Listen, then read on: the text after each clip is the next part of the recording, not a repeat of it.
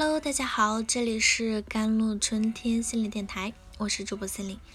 今天跟大家分享的文章叫做你对获得有恐惧吗？有位听众说，她丈夫有非常强悍的赚钱能力，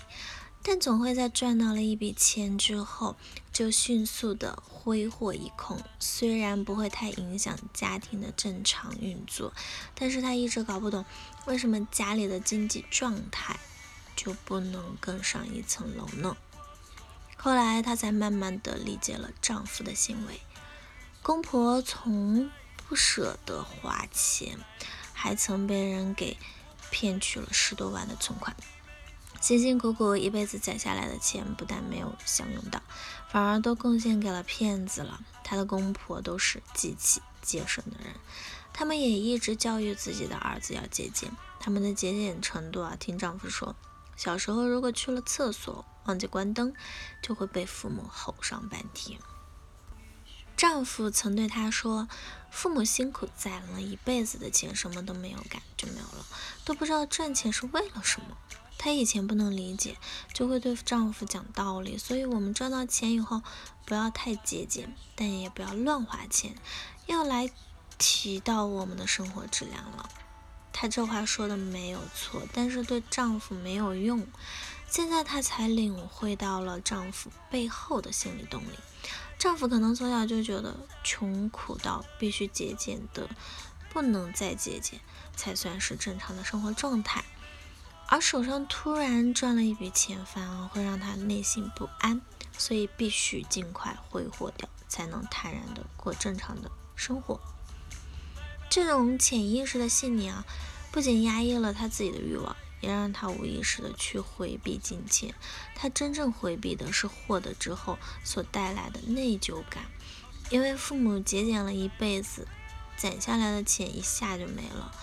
但是她强悍的赚钱能力总是能让自己手上有一大笔钱，这意味着会提高生活质量，这也意味着会超越父母的穷苦生活，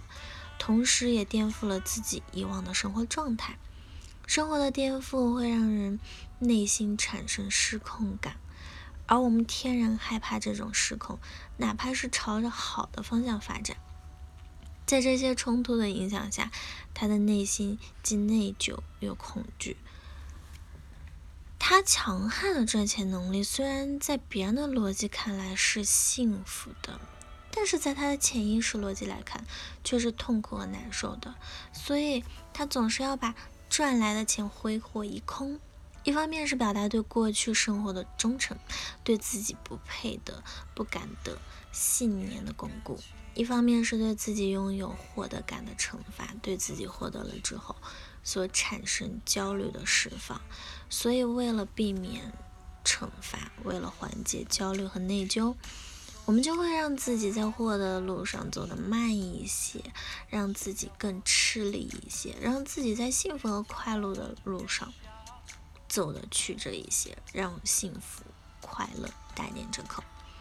心理学者李雪说，她的一位朋友很会做生意，但总有个模式，就是每次很顺利的谈成了生意，到要签合同了，这位朋友就总是觉得坐立不安，总好像有哪些嗯不对不对路一样，然后他就会犯一些错误，譬如重要的材料忘记带，或者是错过时间，耽误了航班等等。接着自己再通过各种努力，付出各种代价，最后再签约成功。类似的事情发生了好多次，结果就变成似乎总要特别辛苦才能成功。有位女生收到闺蜜发来的美食照片，原来是闺蜜专门打包过来探望她，目前正在前往她家的路上。她很开心，就截图发了个朋友圈，并附上想嫁二字。在一片艳羡和嫉妒的回复中，她的妈妈也冒泡附上六个字，她说这六个字破坏了她接下来一整天的心情。妈妈的留言是，女孩子要自重。还有位朋友说，只要自己发吃的、玩的自拍到朋友圈，妈妈就会留言说又去哪玩，又乱花钱。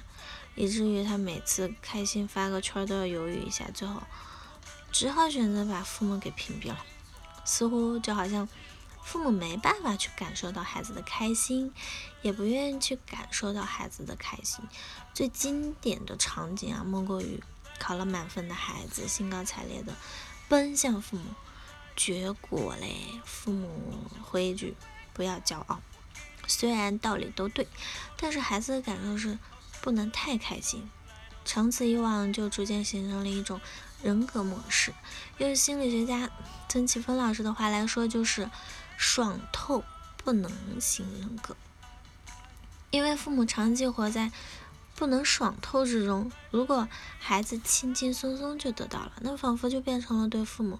最大的背叛，所以孩子的内心会产生冲突，会坐立不安，会无意识中把事情搞砸一些，不让自己得到，或者让自己得到得很辛苦艰难。好了，以上就是今天的节目内容了。咨询请加我的手机微信号幺三八二二七幺八九九五，我是森林，我们下期节目再见。